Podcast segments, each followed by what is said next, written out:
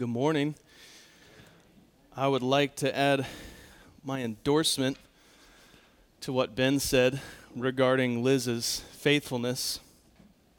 Uh, it's so very fitting our text for this morning from Second Corinthians, I mean Second Thessalonians chapter 3 as we talk about the necessity of work because I can think of few others who embody the command that Paul gives better than Liz. She's one of the most diligent and hardworking and well ordered people that I know. Every, every, she has, it's just, when I think about Liz, she, she you know, she'll plan her meals for the week and lay them all out. And I just love her carefulness in every facet of her life. And I think anyone who's spent any amount of time with her notices those things and is blessed by them. I am. And I lift her up to you as an example to imitate, like Ben said. And like we're going to see, perhaps you'll notice the ways that she's uh, embodied and fulfilled the things that Paul is charging the Thessalonians to do in this text. So let's turn to that now. I'll try not to keep mentioning you, Liz, so that you're not crying the whole time.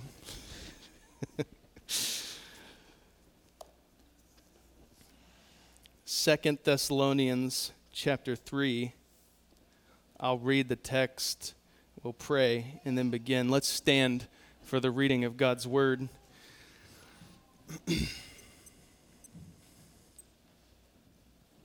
Beginning in verse 6, 2 Thessalonians chapter 3.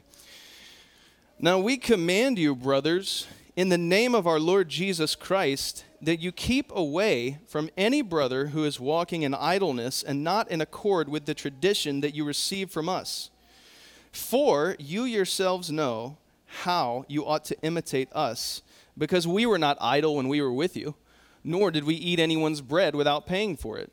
But with toil and labor we worked night and day, so that we might not be a burden to any of you. It was not because we do not have that right, but to give you in ourselves an example to imitate. For even when we were with you, we would give you this command if anyone is not willing to work, let him not eat. For we hear that some among you walk in idleness, not busy at work, but busy bodies.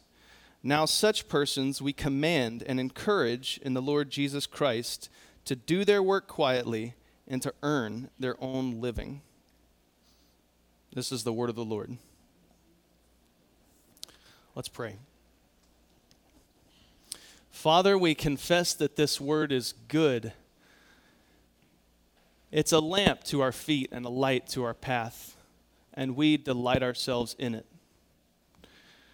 We wish to be like those whom you commanded, Lord Jesus, that we would be those who hear the word of God and do it.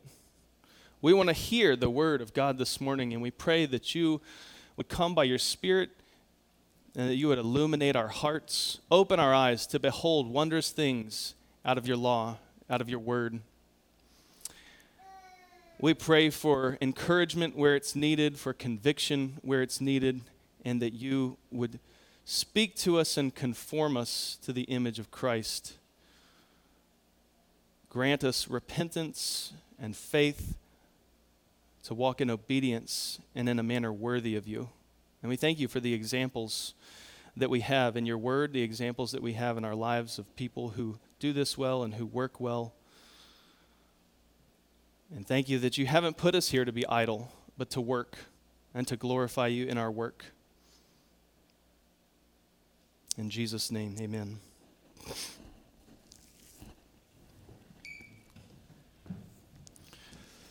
Before we get into the text, I want to give a brief theology of work and what better place to start, as Corey would say, than in Genesis?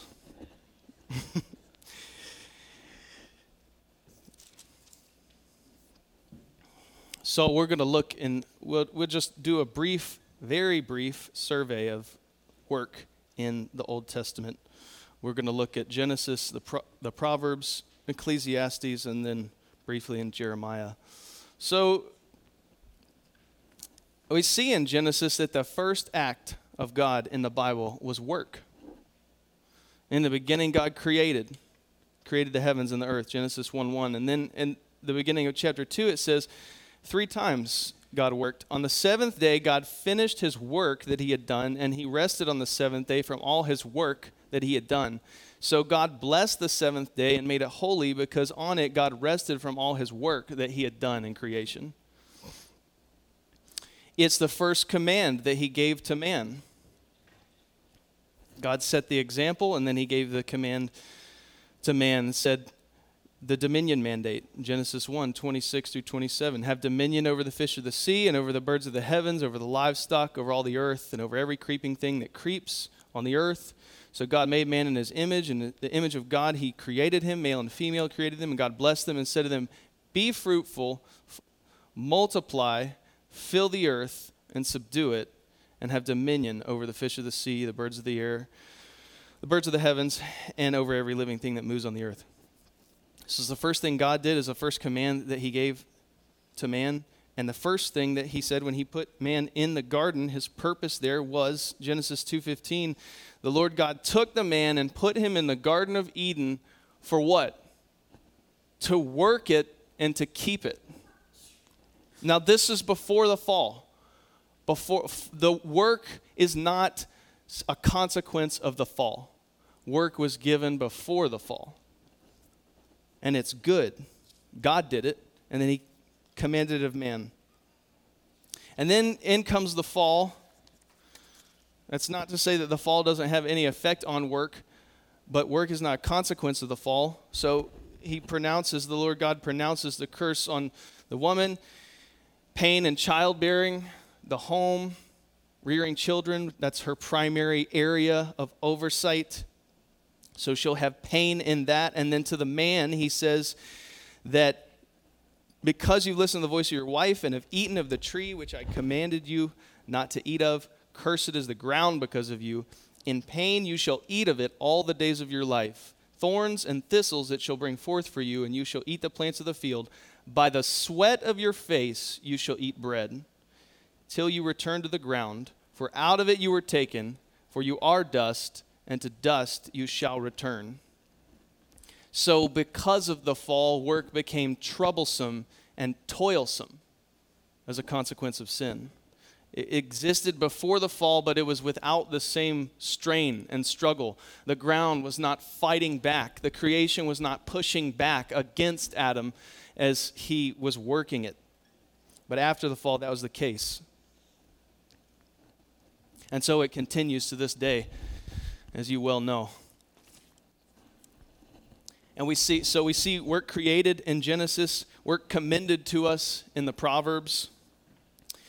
I'm just going to run through a handful of them. Proverbs 12, 11. Whoever works his land will have plenty of bread, but he who follows worthless pursuits lacks sense. Proverbs 16, 3. Commit your work to the Lord, and your plans will be established. 1626 a worker's appetite works for him. His mouth urges him on.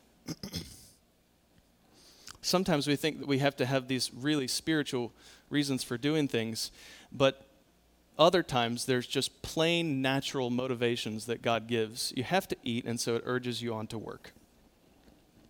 Whoever is slack in his work proverbs 18 19 is a brother to him who destroys 22 29. Do you see a man skillful in his work? He will stand before kings. He will not stand before obscure men. I use this as a motivator all the time for my children. I say, when they do stuff in slackness and they just kind of half do something, I said, if you are skillful in your work, you'll stand before kings. If not, you stand before obscure men. It's a motivation that, that God gives. A man reaps what he sows. 28 19 Whoever works his land will have plenty of bread, but he who follows worthless pursuits will have plenty of poverty. And then in Proverbs 31, it talks about the woman who fears the Lord. And it says of her that she seeks wool and flax and works with willing hands. Give her the fruit of her hands and let her works praise her in the gates. So, work is created in Genesis, work is commended in the Proverbs, and work is celebrated in Ecclesiastes. This is five times it says some variation of this verse, which is the theme, one of the themes of the book. The first time is in chapter 2, verse 24. It says this There's nothing better for a man than that he should eat and drink and find enjoyment in his toil. This also I saw is from the hand of God. This is the repeated emphasis of the book enjoying the toil with which you toil under the sun. It's all vanity. Everything is vanity and passing away like a breath. But when you work to the glory of God and He blesses the work, then you can enjoy it. It's an enjoyable thing, and it's good for us to do so. And then at the, the last time that this is mentioned in Ecclesiastes chapter 8, at the end of that chapter, it uses two different words. There's a contrast between what God does and what man does. This is very interesting. There's two different words. The one that's used of what man does repeatedly throughout Ecclesiastes is toil. Toil, toil, toil. And that word is amal. It means trouble, misery, that which is unpleasant, hard, distressing. But somehow we, we can find enjoyment in it, it says. But then when it talks about what God does, it calls it work. So it calls man, what man does toil in Ecclesiastes, and what God does work. And that word is ma'aseh, and it means labor, deed, occupation. The focused expenditure of energy in order to accomplish a goal or task. I just find that fascinating that it, the, uh, the author intentionally uses two different words to describe because what man does is is toil and it's vanity and it's hard and it's passing away. And what God does is eternal and it lasts forever. And He has, it's not hard for Him to do it. The, nothing fights back against Him when He's doing His work. So, work is created in Genesis. It's, I forgot my alliteration. it's commended in Proverbs it is celebrated in Ecclesiastes and it's commissioned in Jeremiah, or we might say recommissioned, because this is really a recapitulation of the dominion mandate. It's a familiar passage in Jeremiah 29 4 through 7 when God's people are in exile in Babylon. The Lord says to them, to all the exiles whom I have sent into exile from Jerusalem to Babylon, build houses and live in them. Plant gardens and eat their produce. Take wives and have sons and daughters. Take wives for your sons and give your daughters in marriage that they may bear sons and daughters. Multiply there, do not decrease, but seek the welfare of the city where I've sent you into exile and pray to the Lord on its behalf, for in its welfare you'll find your welfare. So there's an expectation of God that his people would fulfill the dominion mandate even in the less than ideal conditions of exile in Babylon. He exiles them and they're, they're punished, they're being disciplined for their sin, but he doesn't lift the expectation of you must work. That's why I put you here on the earth. I've, I don't know if you've always thought about, or if you've ever thought about it this way, but I tend, before I really thought about this, I tended to think of God's people when they were in exile as just kind of there like they were just kind of there and they were not happy and they couldn't do all of their normal things. They didn't have the temple, they couldn't worship, and they were just kind of just there, hanging out, like waiting to be delivered. But they were working there. They were building things. They were they were pouring out their lives even though that wasn't their home. And so it is to be. Man was created for work. It's in the very fabric like Aaron prayed, of the created order. It's ingrained in us in such a way that we cannot and will not experience fulfillment and satisfaction apart from doing it. This is one of the most difficult lessons. Maybe it was just for me, or maybe it's for every young child, and especially young men that just want to play. And that's really what the world commends to young people, to children. Well, they should you know, they should have a childhood. And by that, they mean that they should just be able to do whatever they want and go and play all the time. But it teaches them and trains them for failure later in life because once you get, if you just play, play, play, play, and you know, oh, you have to do school, but you play, play. Well, then you hit the real world and you have to work, and all of a sudden they learn the very hard way that life is not all about play and that play is not fulfilling. Certainly not in the same sense that work is.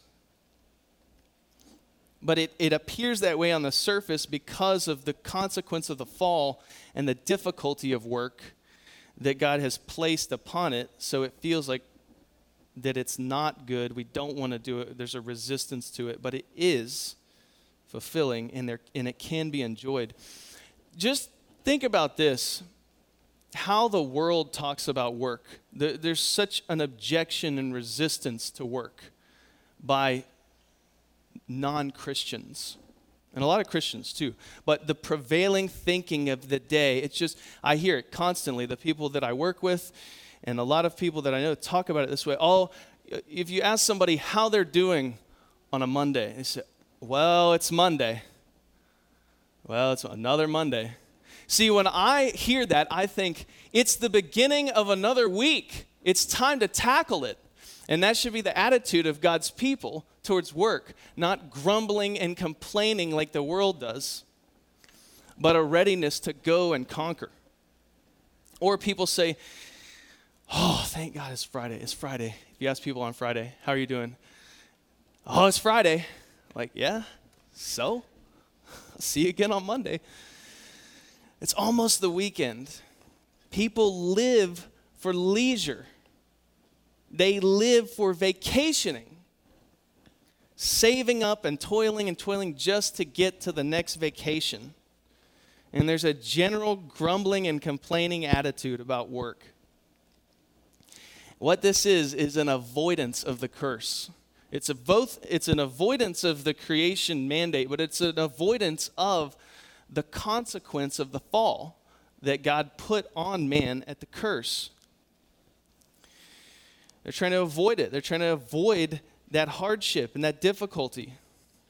See, the world works to be able to rest, but we rest to be able to work. That's why there are six days of work, one day of rest. So we work from rest. We come we take a day and refresh ourselves. It's the same thing when we sleep at night, we replenish, refresh our bodies, wake up the next day ready to work.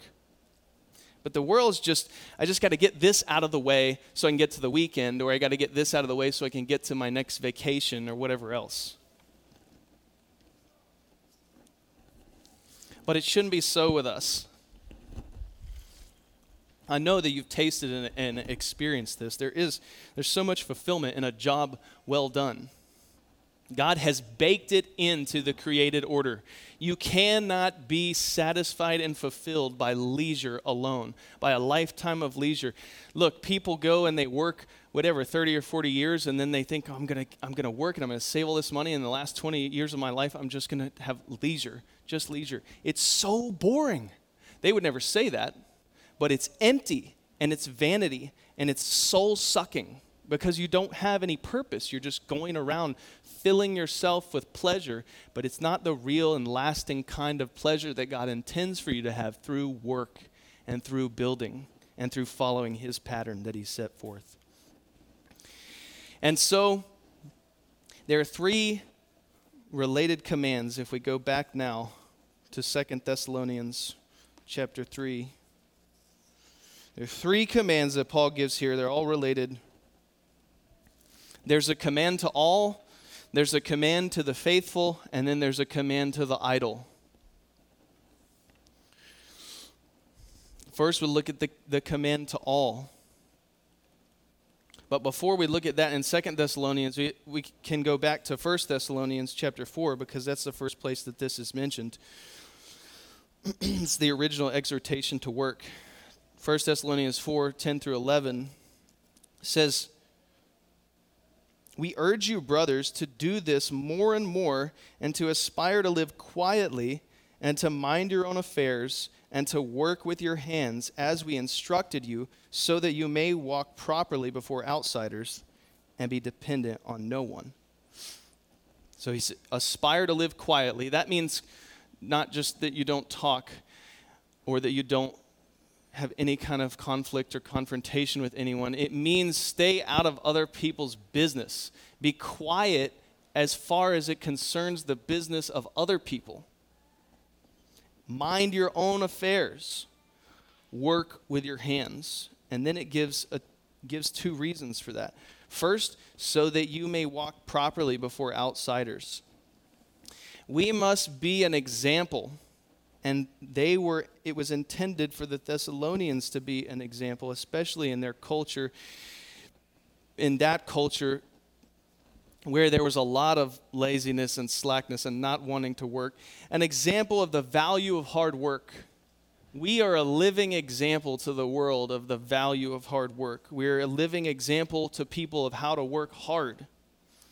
We're a living example of, to people of how to work well. And this might be the most important one and the most difficult. We are to be an example to people of how to work gladly how to work gladly, without grumbling, without complaining, enjoying, like it says in Ecclesiastes, enjoying the toil with which we toil under the sun, for this is the gift of God, it says. The world should see us as Christians as a supreme example of what it looks like to work hard and to find enjoyment in doing it. It's honoring and well pleasing to the Lord and it bears witness to him. So that's the first the first reason that you may walk properly before outsiders and then the second reason that you may be dependent on no one. That you might be self-sufficient, not weighed down with debt, not reliant on other people, but earn your own living and not be a burden to others.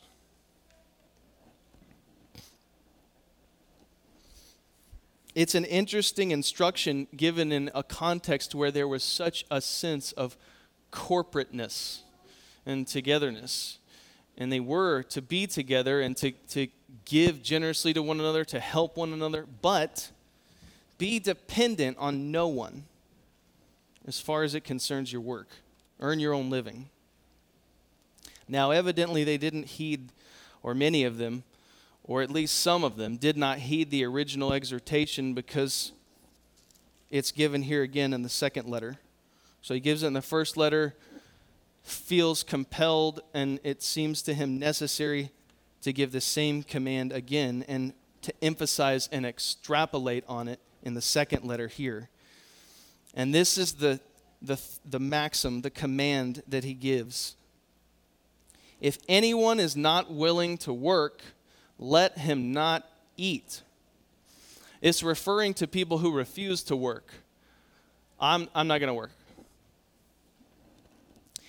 And the, the language that he says in verse 10, when it says, We would give you this command, it means the sense of it is, We used to command you this.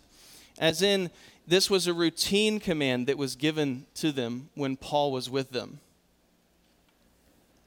So some didn't listen to the exhortation in 1 Thessalonians, and apparently they didn't listen to Paul's continual teaching when he was present with them as well, because this wasn't anything new but it was a point of difficulty. Some commentators think that this was uh, possibly a Jewish proverb. This, if anyone's not willing to work, let him not eat, and that it was based on Genesis 3:19 that we read, God's pronounce, God's pronouncement of the curse on man. By the sweat of your face you shall eat bread till you return to the ground. So again, if they're not willing to do that, you're, you're bucking against the curse and the way that God has ordered creation.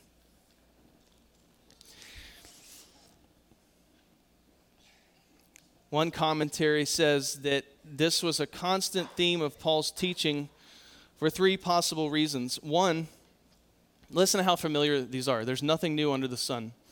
These three reasons, and they continue to this day. There was a supposed nearness of the second advent of Christ, as is talked about continually earlier in the letter, that convinced idlers that it was useless to work for a living. Well, Jesus is just going to come and take us anyway, so why do I, I don't need to work. There was a Greek dislike, that's number one. Number two, there's a Greek dislike of manual labor, so there was the thought that, well, well Christians are free in Christ. Why should we work like slaves? It's an equivocation of what it means to be free. Well, I'm free in Christ from sin, so I must be free, must be free from work too. And then the third reason is there were so called spiritually minded among them that felt that mundane daily labor was beneath them, and other church members should keep, should keep them while they concentrated on promoting the spiritual life. This is just Gnosticism.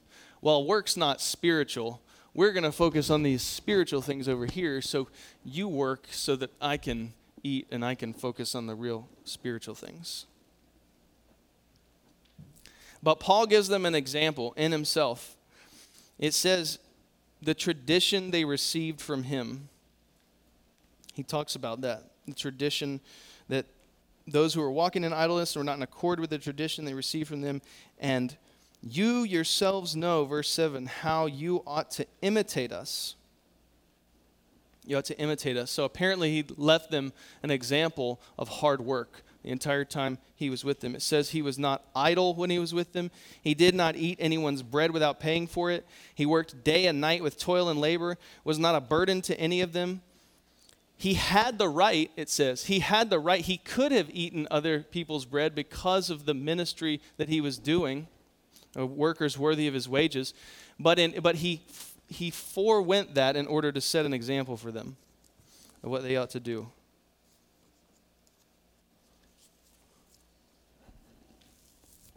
This maxim would be really great and should be something that constrains civil governance.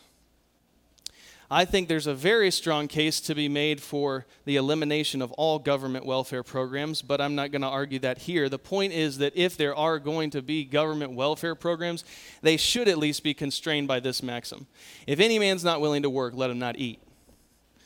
We're not giving free handouts to people who willfully refuse to work the government really has this backwards now. The government taxes people who work and who are willing to work in order to, and taxes heavily, I might add. Do you live in Brattleboro? and they give it to people who refuse to work. So it's taking God's word and flipping it upside down. So the, the maxim should constrain civil governance, but it should also constrain us in the church. We need to take care not to abuse the charity of others, and we need to take care not to allow such abuse by others in the body. If there are people who are not willing to work, we should not permit them to be constantly taking from others who do work. And we shouldn't be giving to such people to perpetuate that cycle. But not only so, there's something more. And this gets to our second command, the command to the faithful. So there's the command to all, and now there's the, this command to the faithful, to those who were not being idle, to those who were working. There's a command given to them. The con- here's the context of this command. It's he leads out the passage with this. Before he gives the command, I know I already talked I talked about it in a different order, but that's because he gives the command to all and 1 Thessalonians. But before he gets to that in this text, which is in verse 10, he gives this command in verse 6. And it's before, it's before that, and it's before the command to those who are idle. It's the first time that Paul has given an explicit command in either letter. The first command that he gives to God's faithful in the Thessalonian church is this. We'll get to it in a second. One commentator says that Paul's opening is authoritative. There's a military ring about the word he uses. And the word connotes a general giving orders to subordinates. When it says in verse 6, Now we command you, brothers.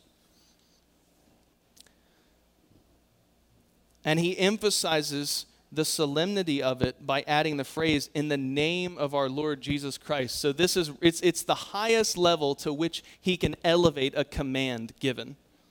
We command you and we command you in the name of our Lord Jesus Christ. You know, people say that today. You hear people say, in God's name, and they say it, sometimes people say it as a swear. But that's because they're mocking the way that it's intended to be used, which is to add so much weight to something by invoking the name of Jesus Christ. And that's what Paul does here. He's adding weight to it. So, what's the command? It's this that you keep away from any brother who is walking in idleness and not in accord with the tradition that you receive from us. Keep away. Keep away. The New American Standard says, withdraw yourselves. Avoid literally means to avoid association with, to shun. Shun people who are idle and insist on being so. This is a form of church discipline. And notice that it's not a command that's given to the elders, he's, he's giving this command to all in the body. That's an important distinction to make because discipline is most effective when administered by all the faithful acting together with one heart and one mind rather than just from the overseers, just the pastors. No, we all agree on this one thing. Why was this command necessary? Maybe you think it seems harsh. It's necessary to honor Christ that his name shouldn't be blasphemed among outsiders. Like it said in 1 Corinthians, we, we work hard to be an example to outsiders, and the idlers are working hard to present a bad example to outsiders by not working hard.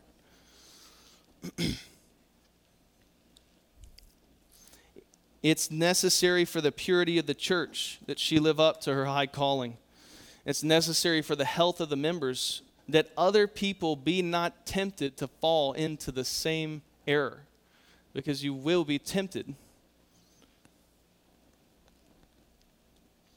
And it's for the correction of the offender, so that they might feel the sting of discipline and be brought to repentance.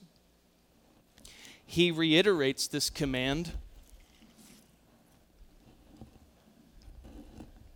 in the verses following what I read in verses 13 through 15 which we'll hear more about next week. But he bookends what he's saying with this single command said twice. At the end, in verse 13 through 15, it says, As for you, brothers, do not grow weary in doing good. If anyone does not obey what we say in this letter, take note of that person, have nothing to do with him, that he may be ashamed. Do not regard him as an enemy, but warn him as a brother. So, we are to take they were they were to take note of the person mark him out as someone who was willfully sinning i think really that you can take this you can zoom out and take the principle from this that it's not just idlers but it's anyone who is continuing in willful sin and refusing god's command because he says if anyone doesn't obey what we say in this letter, not just this one thing, but anything that we say, anything that's a command of God, mark that person, take note of them, and have nothing to do with them. It means to ostracize them, to withhold fellowship and community from them. It says in Proverbs 20:19, listen to this wisdom, whoever goes about slandering reveals secrets, therefore do not associate with a simple babbler. We'll get to that in a second. Idlers were guilty of babbling and meddling and gossiping. 1 Corinthians 5:11 says, "But now I'm writing to you that you not associate with anyone who bears the name of brother if he is guilty of sexual immorality or greed or is an idolater, reviler, drunkard or swindler, not even to eat with such a one." To what end? What's the purpose of this? It's not just, it's not at all to be vindictive, to be self righteous, to point the finger in judgmentalism. It is, it says here, maybe this is hard for you to receive, but it says that he may be ashamed. We sort of balk at that. But the purpose of exercising corporate discipline on somebody who is persisting in willful sin is that they would become ashamed of their sin, that they would become ashamed of their transgression of God's law, and that it would bring them to repentance. That's how we love these people. And that's why he says in the next verse do not regard him as an enemy, but warn him as a brother.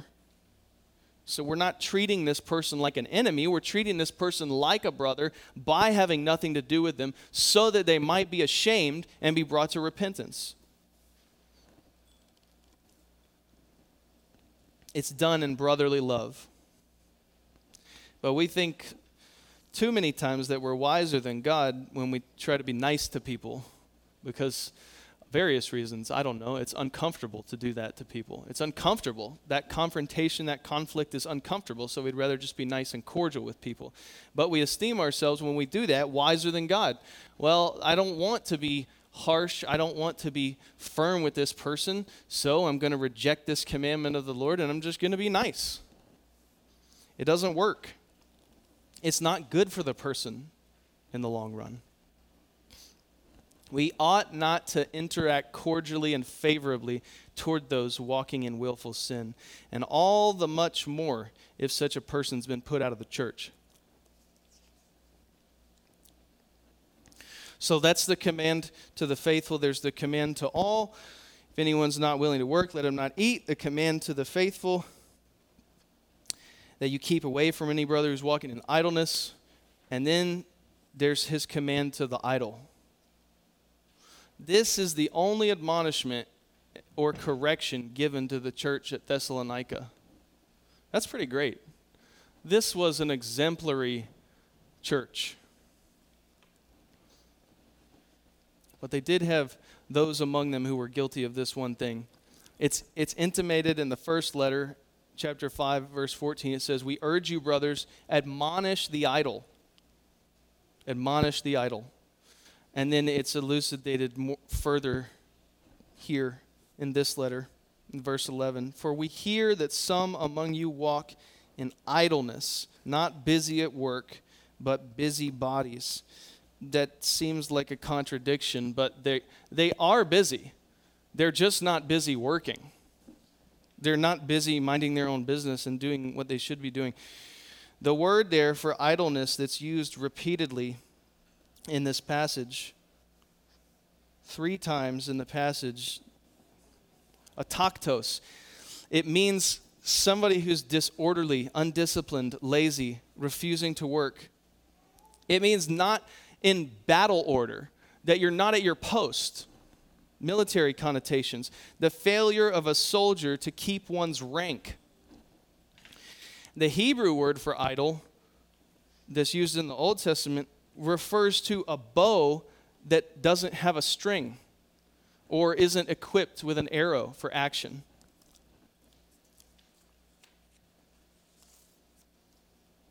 So you might say it's a thing or a person that isn't fulfilling their God given purpose. Bow doesn't have a string, you can't shoot it. Same with not having an arrow, so so it is with someone who's idle and refusing to work. They're not fulfilling their God given purpose. So there's a twofold command that's given to such persons. It says in verse 12, we command, and it's not only a command, it's an encouragement. It's a command coupled with an exhortation. We command and encourage in the Lord Jesus Christ that they should do their work quietly and earn their own living or it literally means eat their own bread. Don't be a busybody. A busybody is somebody who's a gossip and a meddler. These were, were the people who were among them. Idleness leads to preoccupation with matters that are either outright sinful, they're unfruitful, or they're just none of your business. Think about the loudest and most outspoken activists in the world. The people who have time to go to all the rallies, they, go, they get on Facebook and they get on all the social media and they're just, you know, commenting nonstop. You, you, talk to these people, if you see them face to face, they just want to bicker about this stuff. They do this because they're, they're idle they're not occupied with the things with which they should be occupied that pertain to their own life, and they usually their own life is in shambles, in my experience, when I meet people like that. Matthew Henry says most commonly, those persons who have no business of their own to do or who neglect it busy themselves in other men's matters. If we are idle, the devil and a corrupt heart will soon find us something to do. And listen to this the mind of man is a busy thing. If it be not employed in doing good, it will be doing evil. So there's no just zen where you empty yourself, you know, like meditation and the Buddhist kind of meditation where you just empty your mind. It doesn't work that way. There's no just, I'm not going to do anything. You're going to be busy with something. It's just a matter of what you're going to be busy with.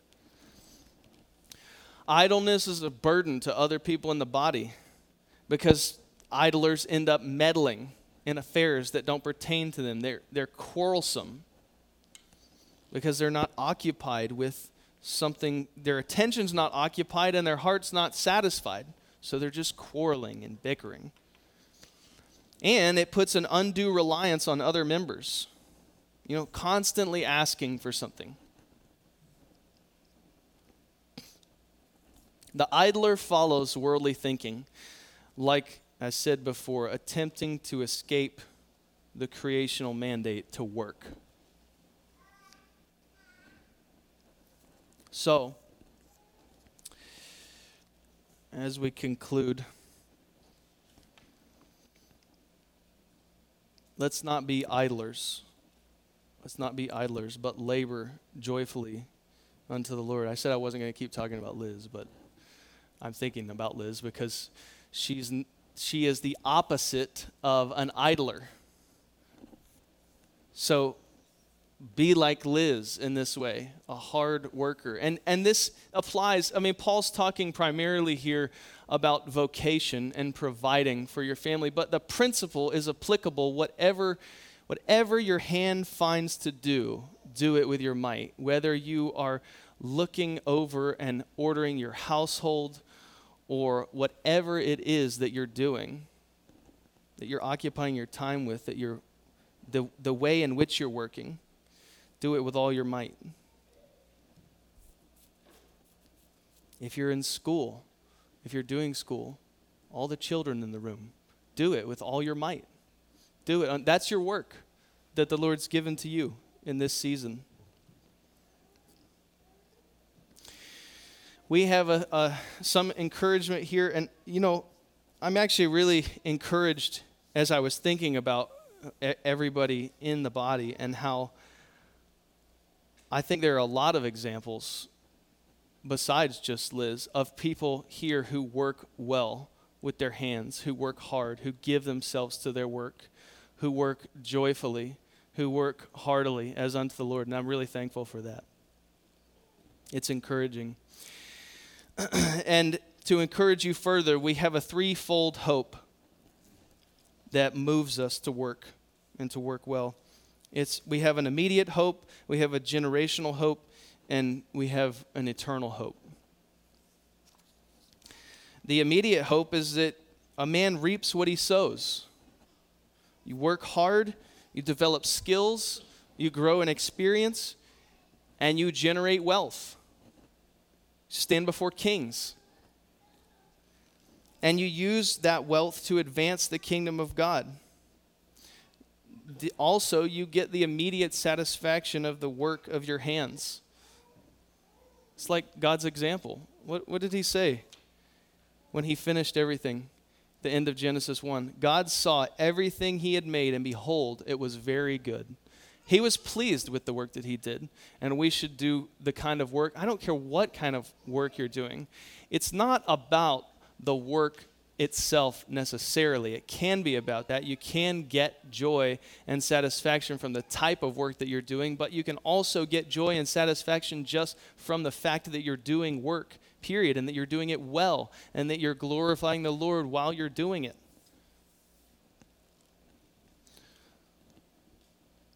So that's the immediate hope, and then there's a generational hope. A good man leaves an inheritance to his children's children and you leave not just the monetary the monetary gain but you leave an example of faithfulness and joyful work to your children and children's children. Children see you working see you doing it joyfully see you doing it hard see you doing it well see you doing it unto the lord. They pick that up. They do the same thing. And and and to the thousand generations lord willing. And then there's the, the eternal hope which is the greatest of all these Romans 2 6 says, He will render to each one according to his works. Ravenhill used to say, Salvation's free, but rewards aren't free. which is true. You get salvation is the free gift of God, justified by faith. But you can store up rewards for yourself, or you can squander and have come as though through fire, barely make it, and have no rewards. There is a sense in which God repays a man according to his work here and now with natural consequences and eternally. Jesus said in Revelation 22 Behold, I am coming soon, bringing my recompense with me to repay each one for what he has done. Each one to what he's done in the body. So let's be, be willing to labor and work and be willing and to grow in exercising this command that Paul gives to those who are being willing to work and who are being faithful in our treatment of those who are idle, those who are refusing to work, and those who are persisting in willful sin. We must be willing to obey his prescription for that, to keep away from such people, have nothing to do with them, for our own sake, for the sake of the body, for the sake of the name of Christ, and for the sake of that person, that they might be brought to repentance. Let's pray together.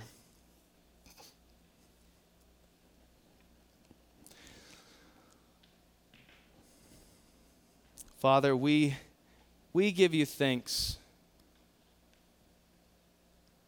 that you've given us hands with which to work, that you haven't left us here to be idle, to be bored, and to be filled with emptiness.